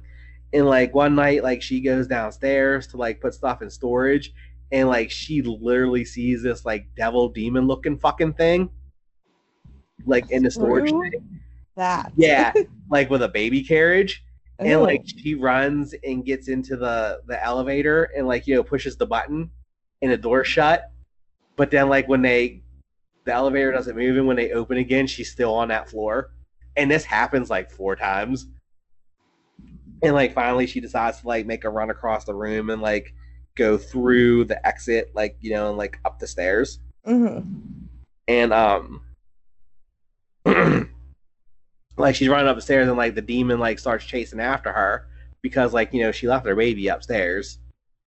You know, while she ran the stuff downstairs and like it starts like chasing her up the stairs, you know, and like she gets in the house and like it's around this point that oh, and like the demon like grabs her arm Mhm. and when she looks at it, like she has a cut that matches the sigil that the demonic chick drew on the wall in blood, Oh, screw but like it's on her arm. So like it's at this point that she's like, okay, something fucked up is happening in my house right now, and she goes to this bookstore, and like she's trying to find stuff on like hauntings and possessions and whatnot, but she can't find anything. And like this, the black lady that like runs the store, you know, she's like, "What are you looking for?" You know, she's like, "Look, I've heard all kinds of stuff. There's nothing you can say to surprise me. Like, you know, like, what do you need? And the woman's like, I think there's a ghost or something in my house. And she's like, All right, Al four, let's go over here. so like she takes her over there and like they like go through books and stuff. And she starts getting these books and starts reading up on like like possession and stuff, right? Because like strange shit is like happening in her house. Mhm. So like this goes on, and then like she has the black woman over, and like the black woman was like talking, like they're, they're just talking, and like sh- the black woman reaches for something, and you can see like this huge scar, like down the inside of her wrist. Like it's, it's very plain that like she tried to kill herself, Mhm. and like you come to find out that it's because like she was going somewhere like with her daughter, and they had a car accident, and um they both got messed up pretty bad and um like she went into a coma but she woke up and like her daughter never did. Like she went into like a coma for like three weeks. Mhm. and like while she was in a coma like her daughter died. So like she didn't even get to go to her funeral like nothing. So That's messed up. yeah so obviously like you know like she was really down about it and stuff and you know she eventually she tried to kill herself. And she said she tried to kill herself and when she did like her daughter was waiting for her and her daughter was like it's not your time yet like god has like a plan for you Mhm. right? And she didn't die. So stuff like keeps ratcheting up you know in the house and they finally call their priest. Like right they figure out that it's the doll. Mhm. so they found like she calls the priest and their priest comes over and like he takes the doll and he's like yeah like i feel like evil energy coming off this doll. Like and he's gonna take it to the church you know he's, like, Okay. he's like, i'm gonna take it somewhere where like it's evil like can't get out. So like his thing is basically like take a demon to church right? So like he puts the doll in the back and like now this does kind of match because like he puts the doll in the back seat. And then like he sees the the satanic cult ch- chick in like his rearview mirror. And like he gets to the church and he takes the doll out and he's about to take it he like opens the door and is about to take it inside and like this force just like knocks him backwards from like the church door like through the air and like he fucking cracks his head open and like he's basically left on the sidewalk like in a pool of his own blood and like the doll is gone What the hell? yeah. So the doll ends up back at the house. Why is it so attached to them? Does it say? Yeah, yeah, I'm I'm getting there. Okay. Because well, and plus, I mean, like I know you've. I'm not even gonna ask because I know you've never seen Paranormal Activity, but apparently, like that's what demons like do. Like they attach themselves to people. Okay, wait, hold on, hold on, hold on. what are you doing? Hold on.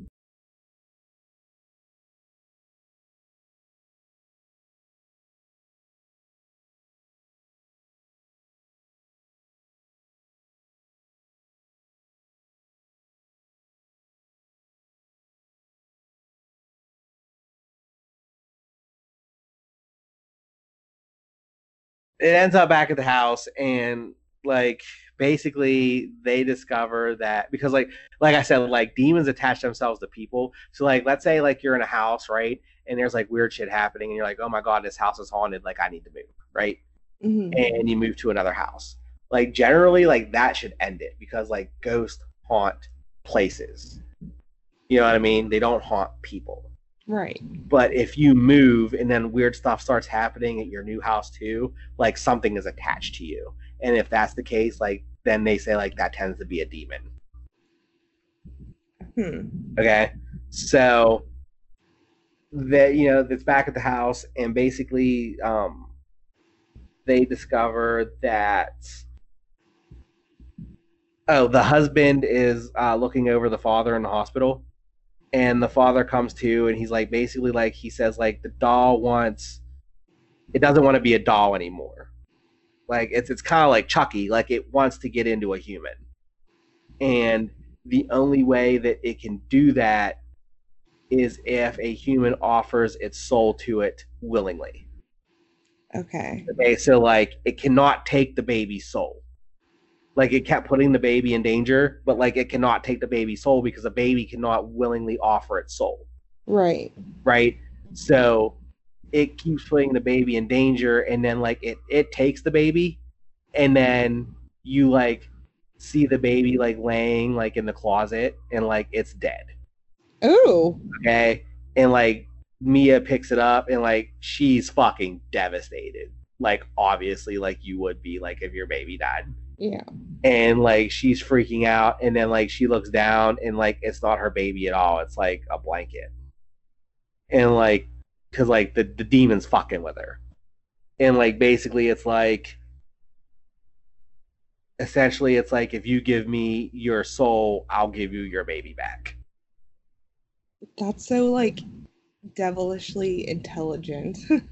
right? So like the husband tries to call home to tell them this because like the black woman is there with her and the husband tries to call home to tell him that but like he can't get through so he he bounces out like rushes for home.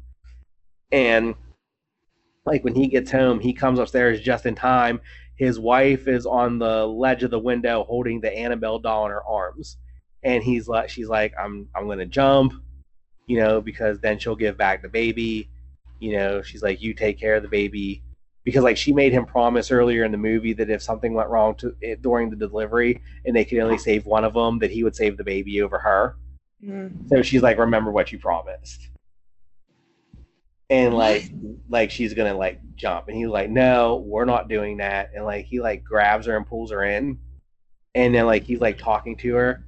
And then like they look up and like the black woman has the doll and she's out on the ledge and she's like i'm gonna get you your baby back. And she's like and like he's like no you can't do this. And she's like no don't worry about it. She's like this is my purpose. Like when my daughter said it was not my time yet and god had a plan for me i believe it was this. Like i'm supposed to do this so you can get your daughter back.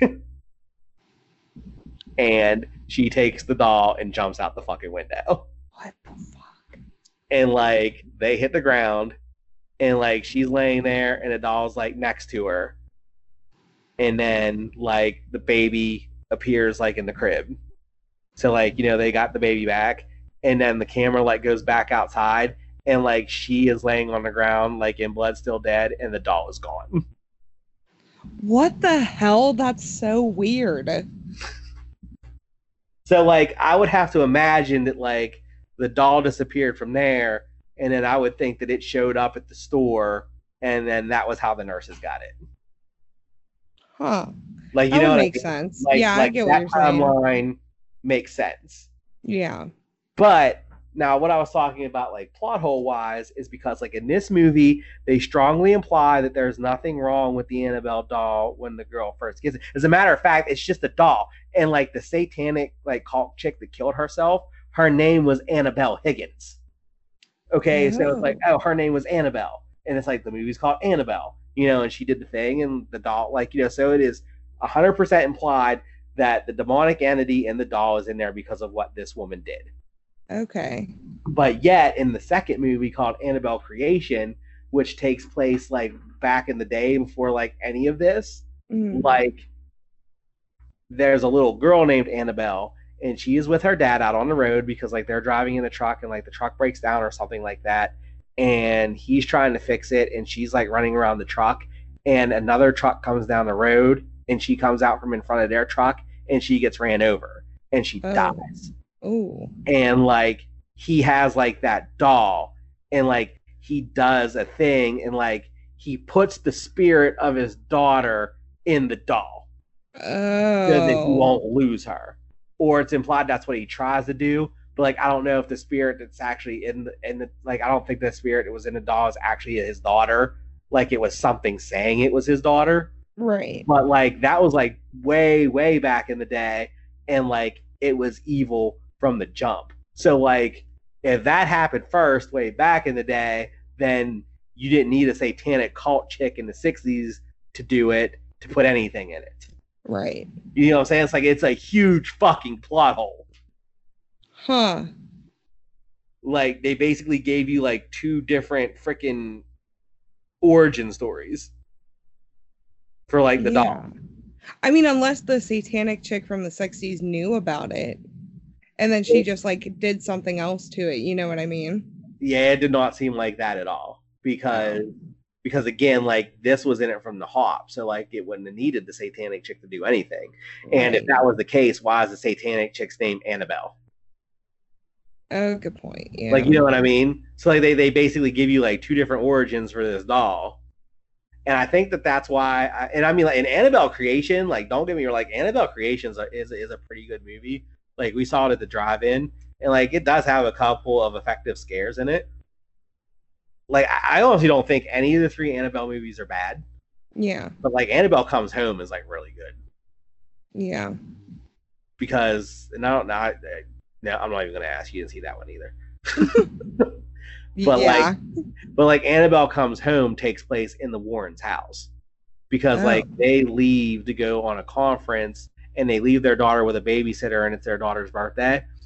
And like she invites people but nobody comes because like everybody in the neighborhood's like that family's fucking creepy. So like, you know, like she essentially has no friends except for her babysitter. Mhm. So her babysitter and her babysitter's friend to come over because the babysitter's friend wants to see the stuff that's in the house because the babysitter's friend's dad just died. Oh. So she lets herself into the occult room where they have everything because she's actually hoping that she can find something that she can use to communicate with her dad. And hmm. she opens the case and she gets trapped in there. And like there's some legitimate scary shit that happens to her when she's trapped in that room. Huh. And then yeah, like like it's good. Like Annabelle comes home, like it's it's decent. Legit. Sounds pretty good. All right, so why don't you bring us home with Robert the doll?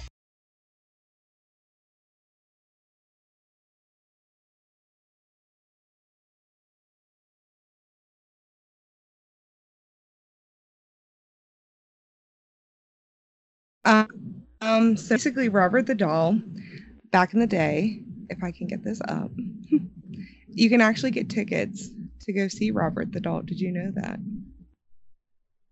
I do remember hearing something about that. Yeah. Yes, you can get tickets to go see him. And I have to look it up on my phone. So you're going to have to cut this out. we both know I don't cut anything out unless it's long silences. Oh my God. Please, no, you have to cut a few parts of this of this Alright. out.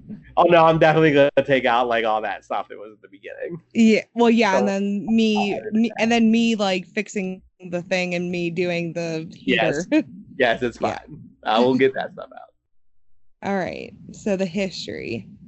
All right. So the history of Robert the doll, which is actually funny because when you were talking about Annabelle, like this doll moves as well. So There's, like, does. Yeah, there's very uh similarities, a lot of similarities. So, anyways, so a little history behind it. The doll originally belonged to Robert Eugene Otto, an artist described as eccentric who belonged to a prominent Key West family. The doll was reportedly manufactured by the Steiff count the Steiff Company of Germany, purchased by Otto's grandfather while on a trip to Germany in 1904 and given to young Otto as a birthday gift. The doll's sailor suit was likely an outfit that Otto wore as a child. Um, Oh, which is weird because apparently he got the doll from I heard two different stories. Apparently he got I didn't hear that one. Apparently he got the doll from his nanny who did some voodoo stuff on it and that's why it's haunted. But I mean, I guess I mean that was a long time ago, so I guess like the stories could be changed up. right. Yeah. So uh basically the doll remains stored in the Otto family home at in oh wow, they have like the address at 534 Eaton Street in Key West.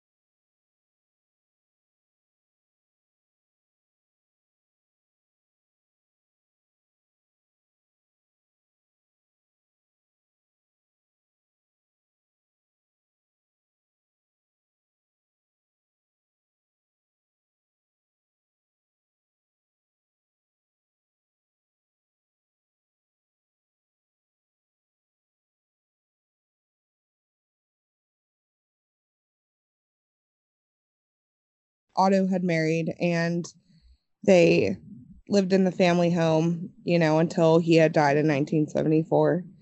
Um, so they basically had the doll donated in 1994 to the East Morel- Martello Museum in Key West, Florida, um, which you can go visit him, you know, now in his little box. uh, so the legend. So getting into the juicy stuff. According to the legend, the doll has supernatural abilities that allows it to move, changes its facial expressions, and it makes giggling sounds. Apparently. So that doll's a demon. Okay. but yeah, basically. um, some versions of the legend claim that a young girl of Bohemian descent gave Otto the doll as a gift or as a retaliation for a wrongdoing. Um, other stories claim that the, that the doll moved voodoo figurines around the room and was aware of what of what went around him.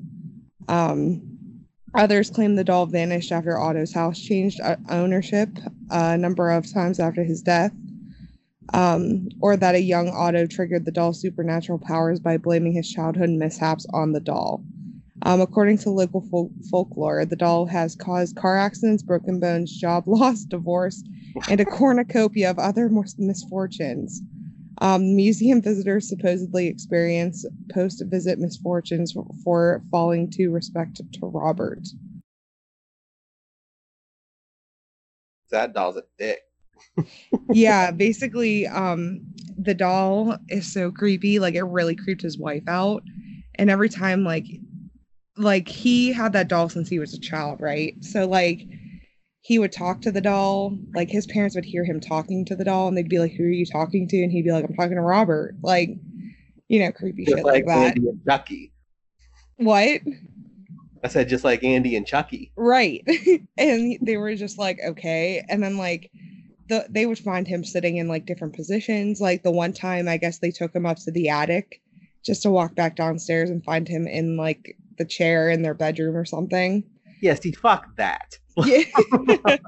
like she yeah, she was very creeped out by the doll. Like there would shit that be shit that would be moved and like they couldn't explain it and it would just it could be Robert. Like there was a point where like they would hear footsteps and Robert would be downstairs when they swore they had him upstairs. Like he would he would be all over the place in the house. I mean, like some stuff you can like rationalize away sometimes, but like if I literally take the dog upstairs, like I know I took the dog upstairs. I sit the doll up in the attic, and then I get to the bottom, and it's in the bedroom. yeah. Like, no, there is Right. no way to like explain that away, Oh yeah. like at all. No. Like how do you even explain that? Like You don't. right. like I think I would be more freaked out. Like how did it teleport?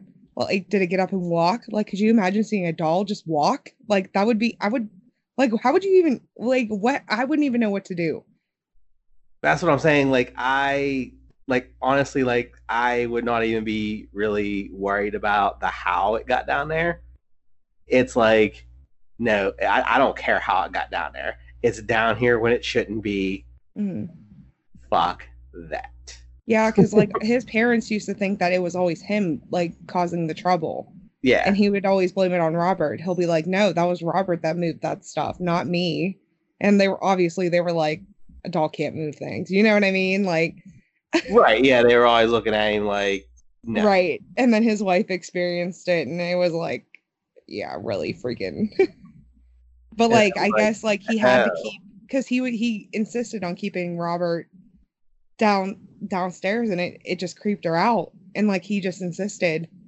And when she tried to put him back upstairs, like Robert wasn't having that.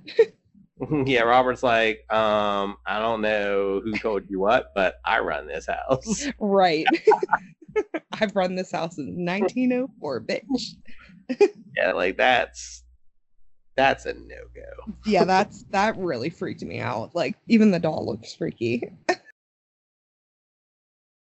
yeah, that's yeah, because like I've seen the doll. Like it's like I don't know if it's I would say it's freaky, but like it's definitely like It gives off a haunting Weird. vibe. like it's definitely like weird looking. Yeah, like it gives you a weird vibe, I think. Like just looking at it, like I definitely am like, yeah, that doll's haunted. You know what I mean? Mm-hmm. Yeah, for sure. Like it's just freaks me out. freaks me out a lot. but all right. So Killer Dolls. finally, like in the finally in the books. I know. I feel like we've been trying to get this episode done for like how many days now? Almost a been- week. It's been 84 years. Literally. All right, we so took a slight break. Not even that. We just like we got busy. it, like just had stuff pop up and just yeah. What can you do? I mean, there's not much you can do, I guess. Exactly. but all right, so like we said, that's Killer Dolls. yes. Um, once again, shout out to Trace Anonymous at Twitter dot at I keep want to say at twitter.com when you can just say like at anonymous on Twitter. Like I don't know why I keep doing that.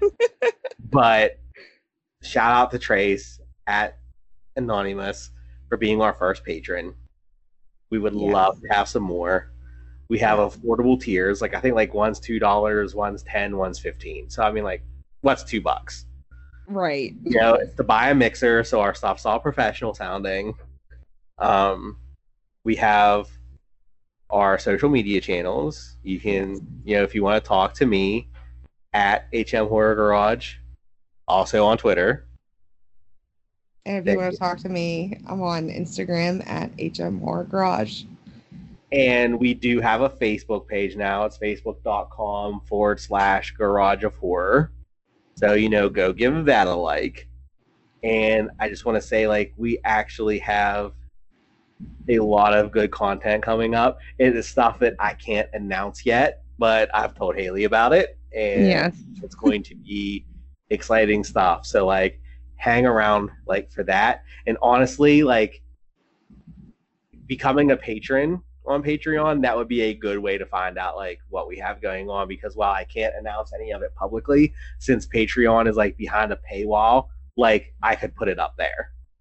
You know, and like it wouldn't get, you know, like leaked out. So if you want to find out what we've got going on, hit it up. Yes. It's very exciting. Like I was excited the whole day. Like I had a great day today.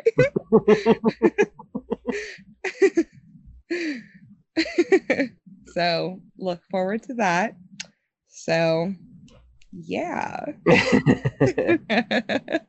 All right, well, until next time. that was Killer Dolls. Goodbye, everybody. and good night.